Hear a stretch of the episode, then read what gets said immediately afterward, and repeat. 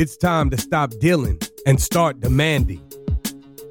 It's time to stop being PC and start being transparent and authentic. It's time to get real.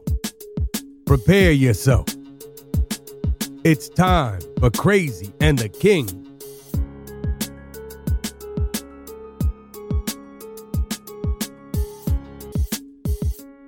Welcome to Crazy and the King, episode 24. Is that right? 24? Holy. Yeah, at least that's what I have in my Google Drive. So me too. So we're going to go with 24. How are you? Oh, my gosh. I'm a little bit green right now, and you need to ask me why. Oh, of course I'm going to ask why. Tell us. Did someone I know interview Mr. Jerome the Bus Bettis this week? Whoa, you saw that. Oh my God, did I see that? Are you kidding me? Amazing. Tell us about it. All right, so listen, so every single week, you know, I always end the show with, you know, catch me on SiriusXM channel 126, and I'll do it again this week. And I was actually asked to go out to Cincinnati last week for the Ford foundation. Ford Motor Company has a foundation, and they do a great deal in communities all around the country as well as internationally. And they have this exhibit that kicked off in Cincinnati. It's called The Men of Change. You can find it hashtag Men of Change, or you can do hashtag Men of Courage. And you know, the short version is it's an incredible exhibit at the National Underground Freedom Museum. I believe that's what it's called. National Underground Railroad Freedom Center in Cincinnati. It's an exhibit that's going to be there from this past Saturday, August 17th, to my birthday, which happens to be December 1st.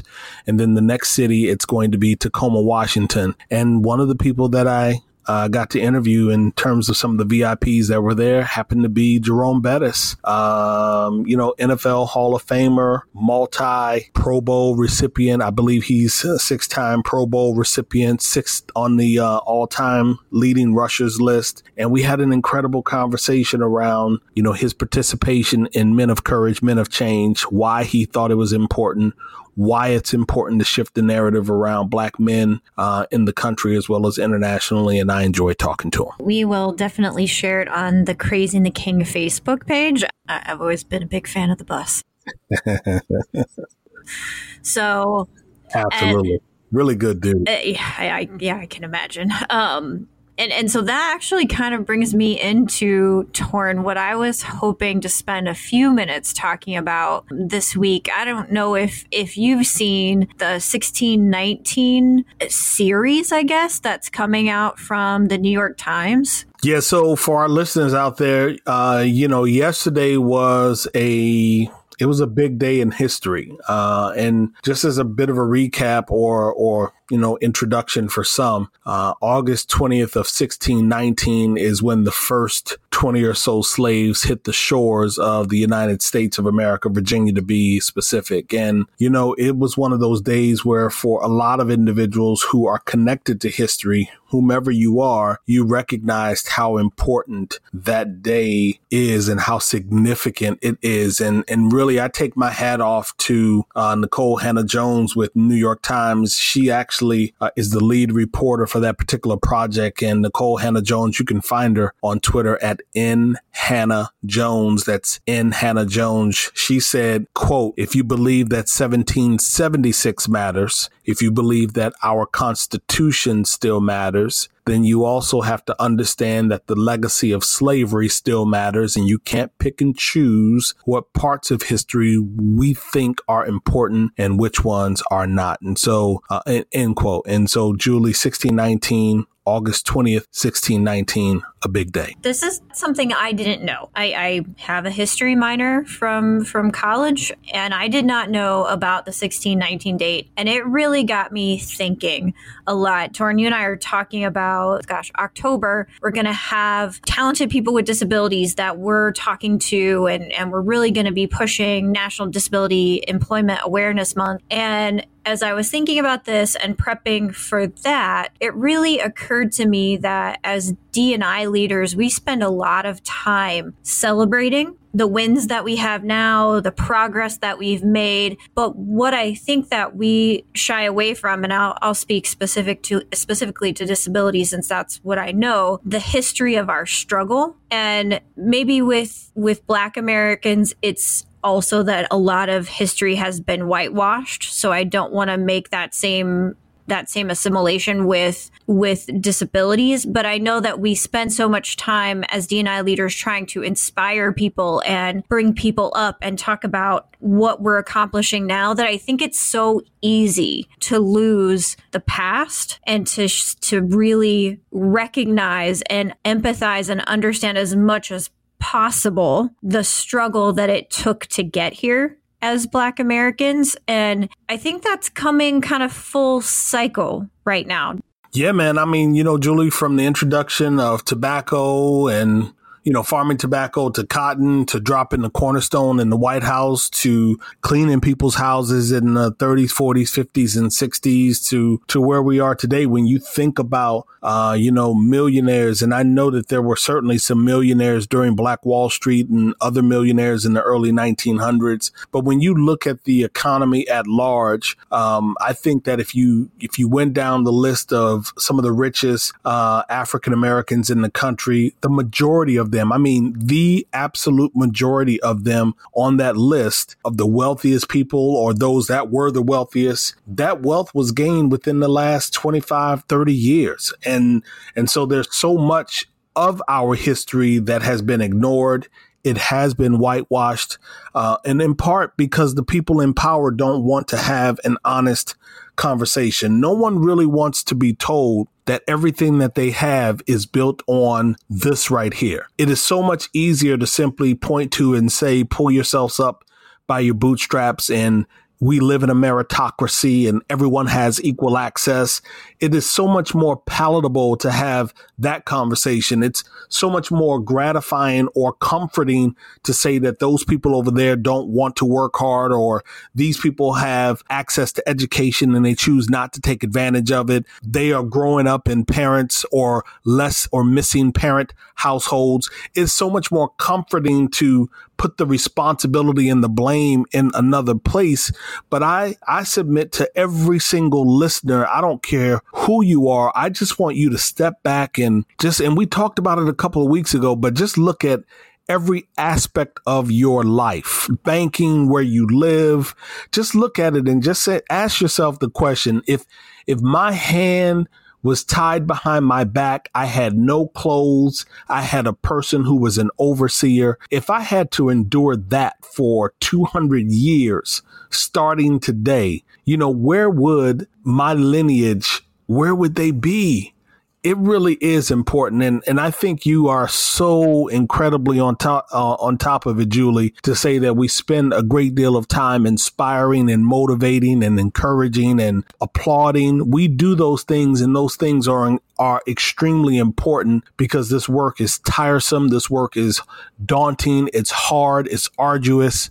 It's less than gratifying sometimes, but it's equally as important that we know our history. And while I can speak with some degree of confidence and expertise about being a Black man, I still submitted this week to learning through the 1619 Project, because there were things that I didn't understand as it relates to traffic down in Atlanta and freeway systems all around the country, to banking and how banking is I mean, my eyes were just like, wow.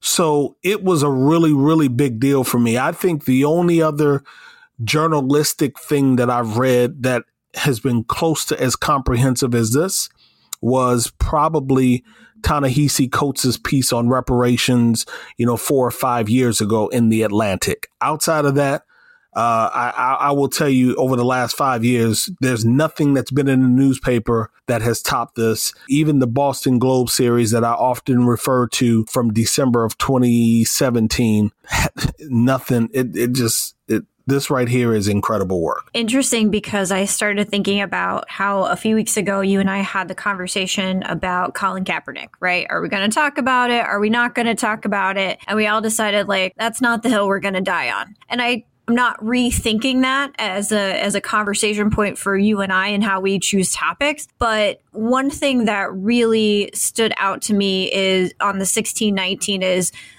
the bold statement that our history started 150 years before on the backs of now Black Americans, then slaves. Correction. No, correct, please. Enslaved, not slaves, enslaved. Enslaved. Thank you for that. No, thank you. I've never done that before. Never used enslaved versus slave. Thank you. On an enslaved people.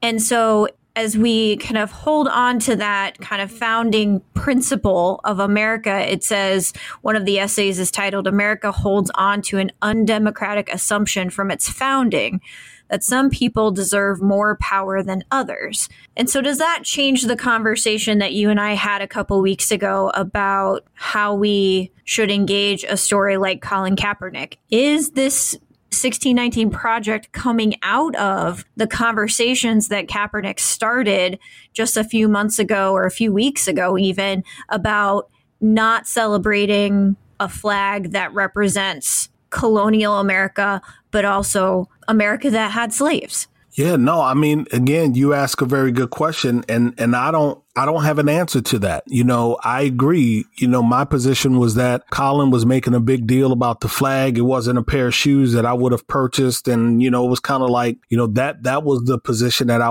was taking. And I felt like, you know, Colin has done an incredible job around social activism and being vocal around the injustice of police brutality, which we'll talk a little bit about later in the show. But again, I wasn't about to make a big deal around the shoe. However, like you said, Julie, and I didn't even put that together. You know, here I am looking at 1776 over and over and over again since Saturday and Sunday, and I didn't even make that connection. So I love your awareness and your presence, and you're reminding me, and that's what I want people to really take away from our podcast. I don't want them to feel like, you know, we feel like we are at the top of the mountain as it relates to D&I strategy, or that we are the primo most knowledgeable in this particular space. But what I do want them to walk away with is understanding that here are two people that decided to get together in January of this year to have a conversation, genuine conversations around what's happening in our space, in our organizations, in the sphere of business or workplaces. And this is really what we're talking about. And if you are honest and connected to trying to be better, then you will take our podcast and you will share it, because it's not like other podcasts. It's really around reminding you that we have these minor infractions, these minor aggressions. We have these historical points. We have these truisms, if you will, this reality that we have to contend with. And we will not win this fight of being better people if we are continuously fighting with one another. Julie, you and I, we are trying to fight together, and I applaud and appreciate that. Yeah, I know your goal and my goal is that we both learn every week from each other and from our listeners and from the stories that we are bringing to the table in the interviews with the thought leaders that are coming every other week. I absolutely feel that way. And I think that we are definitely, or at least I'm learning every week for sure. Yeah. So for all of you out there listening, again, if you haven't done that, just type in 1619 Project. That's 1619, the word project. You are going to run up on a variety of commentary. You will find the work, the expansive body of work that hit the newsstands a couple of days ago. I want to say it was on Sunday morning. And again, hats off to Nikole Hannah-Jones and the entire team over at the New York Times. They really put together an impressive body of work. And it definitely won't be the last time that we talk about it in 2019. I am quite sure. So on that note, we have some more great conversation around Google. and some memos that have come up from a couple of ex-Googlers over the past few weeks. Torin, you want to give us an intro? Yeah. So The Memo, and not the memo by Miss Minda Harts. Her book dropped today titled The Memo. And so if you're not familiar with Minda, make sure you get a copy of her book, The Memo. But we are talking about two major brushes with the public sphere through Google last week. You know, they had one memo came from an individual who went out on maternity leave, and she chose to not come back. The memo is titled, "I'm Not Returning to Google After Maternity Leave, and Here's Why." And then the second memo, Julie, was from a Googler who says they encountered racism, and that racism never stopped. And quote, they never stopped feeling the burden of being black while working at Google in its New York City offices. So if it's all right with you, let me just kind of jump into a couple of high points from both of the articles. Is that cool? All right, cool. So the first one, again, is in reference to an individual that was on maternity. Well, she was actually pregnant and she decided to go out on maternity leave. And basically what this individual said, Julie, is that 18 months ago, she was promoted after several high marks and glowing performance reviews. So we're not talking about an employee that was mediocre in any way. We're not talking about an employee who was fairly new to the Google organization. We're talking about a person who has some internal tenure, has some internal accomplishment. Tenure and accomplishment have both been embraced and recognized and applauded by leadership at Google. She was even placed on a fast track to a level 6 position. And I'm not sure what a level 6 position is, but it means to me, increased exposure, increased responsibility, amongst other things. And then what happened when she got promoted, she was reporting directly to an individual, and that individual that she was reporting to started making inappropriate comments about a member that was on her team who happened to be a mother. And unfortunately, this person who drafted the memo, she didn't feel comfortable. She was uncomfortable with her director, her immediate supervisor, making inappropriate comments about someone on her team. And she also wasn't comfortable with the fact that that person, that director, wanted her to really do things that would get that mother to quit. Not to motivate or to further shape or develop and inspire them. But the director was actually trying to get her to do the dirty work of getting the mother to quit. And so, she went to HR, and I think that that's the responsible thing to do. You document the infractions that cause you a bit of concern. You take those concerns to human resources, and human resources is supposed to step in. But this is where we get to insert retaliation. And to make the memo short, you can read it for yourselves, but to make it short, that retaliation became very stressful on this young lady. This is a young lady who received high marks, who was on a fast track to becoming a level 6.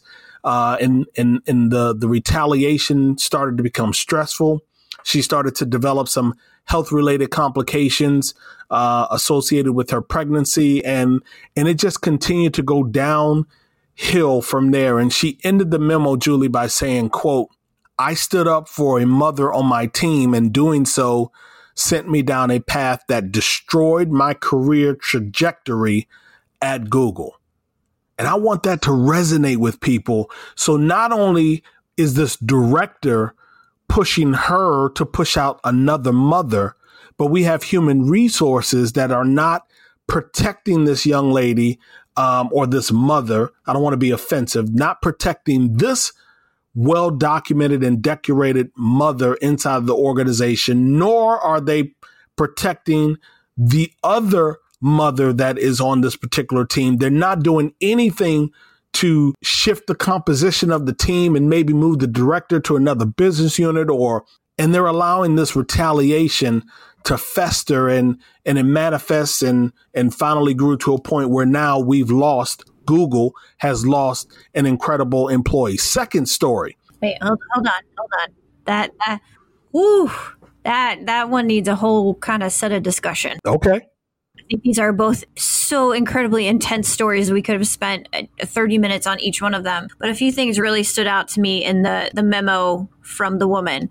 The first one is that this is the second story that you and I have had in the last that have had retaliation from a executive leader, from a manager trying to protect an employee with a health condition and or a disability. If you remember, we talked about the person who got fired because their employee had anxiety. And so they both got laid off. Yep. And so apparently this is not as unusual as I had thought it was when we first discussed that story. At what point are people several rungs down the ladder being hurt and injured? More likely women, more likely people with disabilities, more likely people of color, when their leaders are harassed and put in situations where they cannot protect their employees, that they can't lead their employees. Second of all, the memo is really careful, and correct me if I'm speaking incorrectly, Torin. The memo was super careful about not revealing the gender of the person who was retaliating, right? So the bad director, who was the bad director that pushed the leader to push out the pregnant person?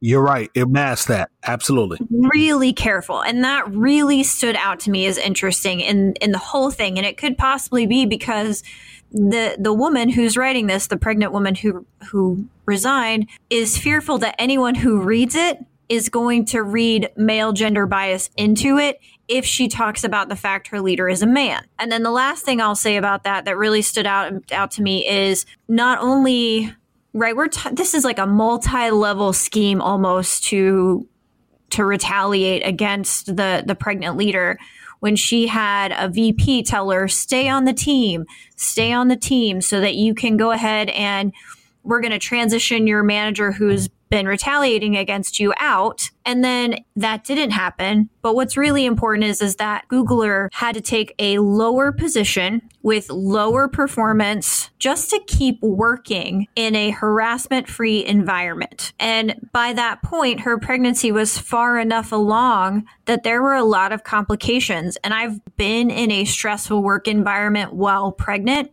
Absolutely takes a toll on your body. And it was certainly not as high of a pressure environment as I imagine Google is.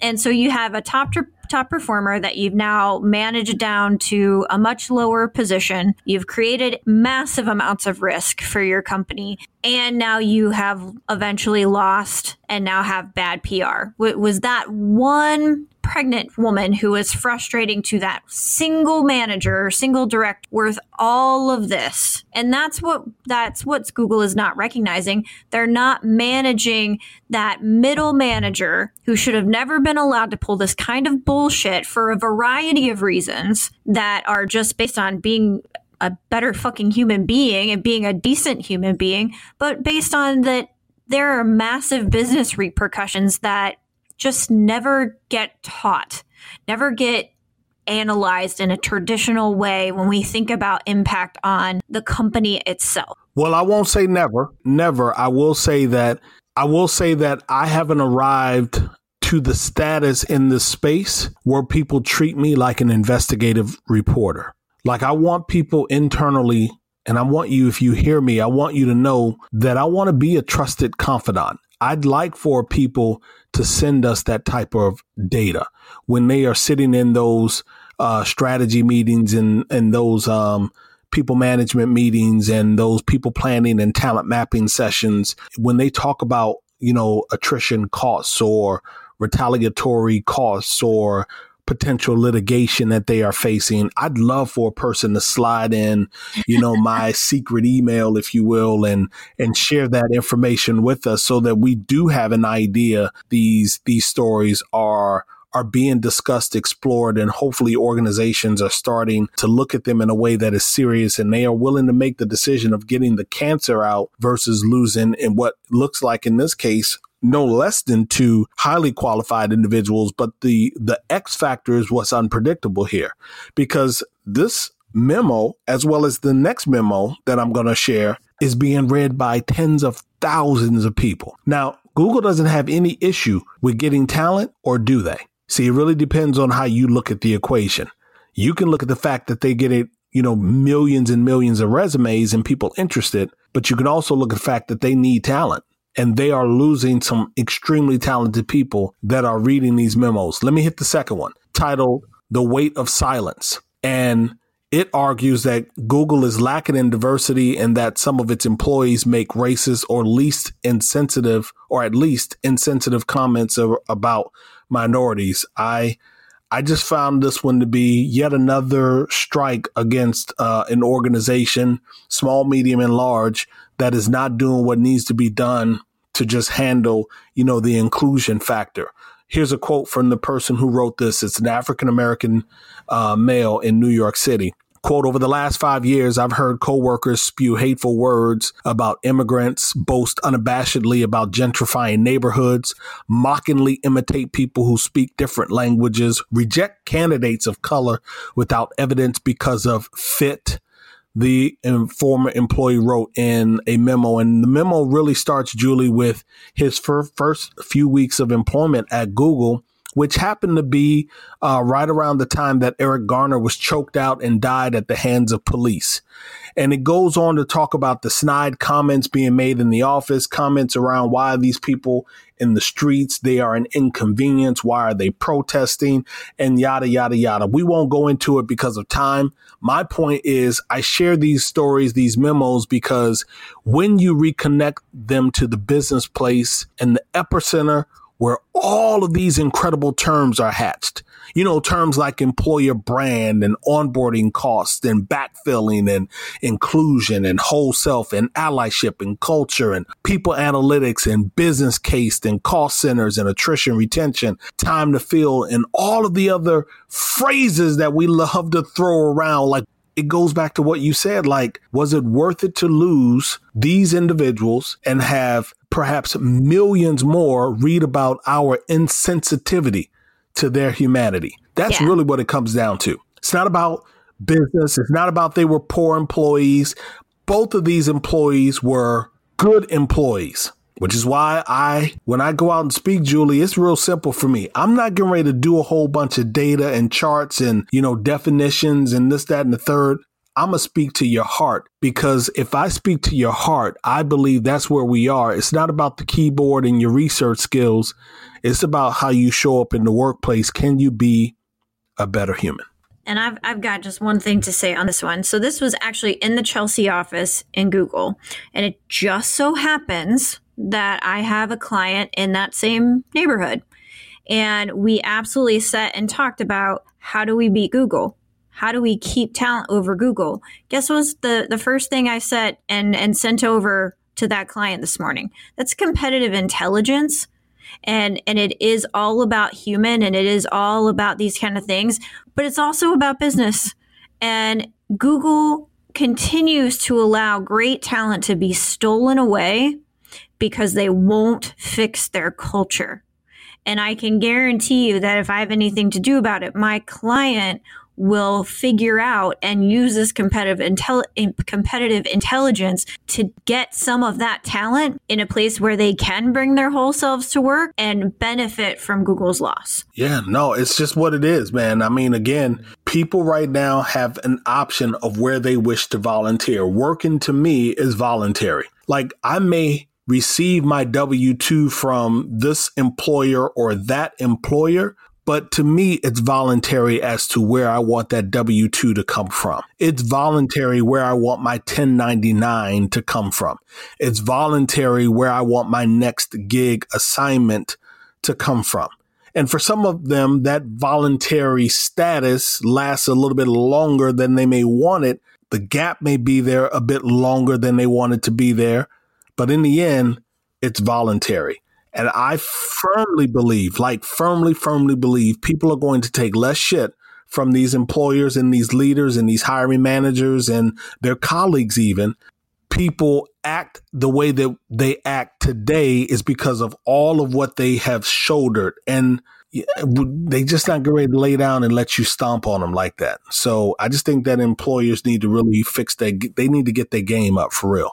No, they absolutely do. So I think we're going to call this another episode, Give me your name drop for this week, and I'll give you mine. Yeah, mine is real simple. Mr. Bernard Coleman, head of inclusive engagement over at Uber. You can find him on Twitter at Bernard Coleman, Bernard Coleman 3. He actually dropped an article on the Thrive global platform addressing parental leave for fathers. And so because of the memo that we talked about around parental leave, I wanted to hit parental leave from the man's perspective. And he dropped 18 tips around why parental leave for fathers is extremely important. So he is my name drop for the week. Awesome. And I'm actually going to go back to Minda Harts. I've been waiting for her book, The Memo, What Women of Color Need to Know to Secure a Seat at the Table, to come out for several months. And it's kind of lean in for women of color, which I also read, but I've already downloaded this on my Audible, and I'm going to use it to hopefully teach me to be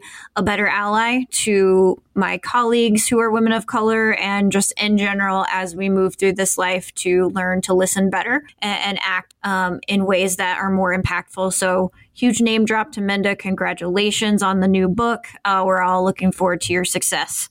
So I think that does it for this particular episode. We got some great people coming up. We've interviewed some incredible individuals. I'm looking forward to, can we tell them? Can we give them a peek? You can tell them. You can do it. Somebody with an infinity loop out there. I think they work for Intel. They've been in the space for a moment. Go ahead and say the name. Go ahead and say it. It's definitely not. It's not a bad infinity loop. It's a beautiful infinity loop, and it's Miss Aline Bailey from Intel. Yeah, I'm really looking forward to that because Aline. I'm sorry, I always call her Aline, but Aline was incredible when we were in Boston. She was even more incredible when we grabbed her up for the pod a couple of weeks back. So yeah, enjoy this episode right here. Then make sure you tell a friend to tell a friend. Make sure you subscribe. Make sure when you get on one of the podcast platforms that you drop some stars and some comments, because the platforms, they recognize that, and they, tend to give us a little bit of air under our sail when you drop comments, when you put stars, when you subscribe, when you tell friends. Do all of those things for us. And then make sure you come back next week for Aline Bailey's conversation, which was primo. Where are you at right now, Julie, or do you get to relax for a week or so? So just going to do that, and then September and October get crazy. How about you? Cool. I'm on the ground. I'm cool.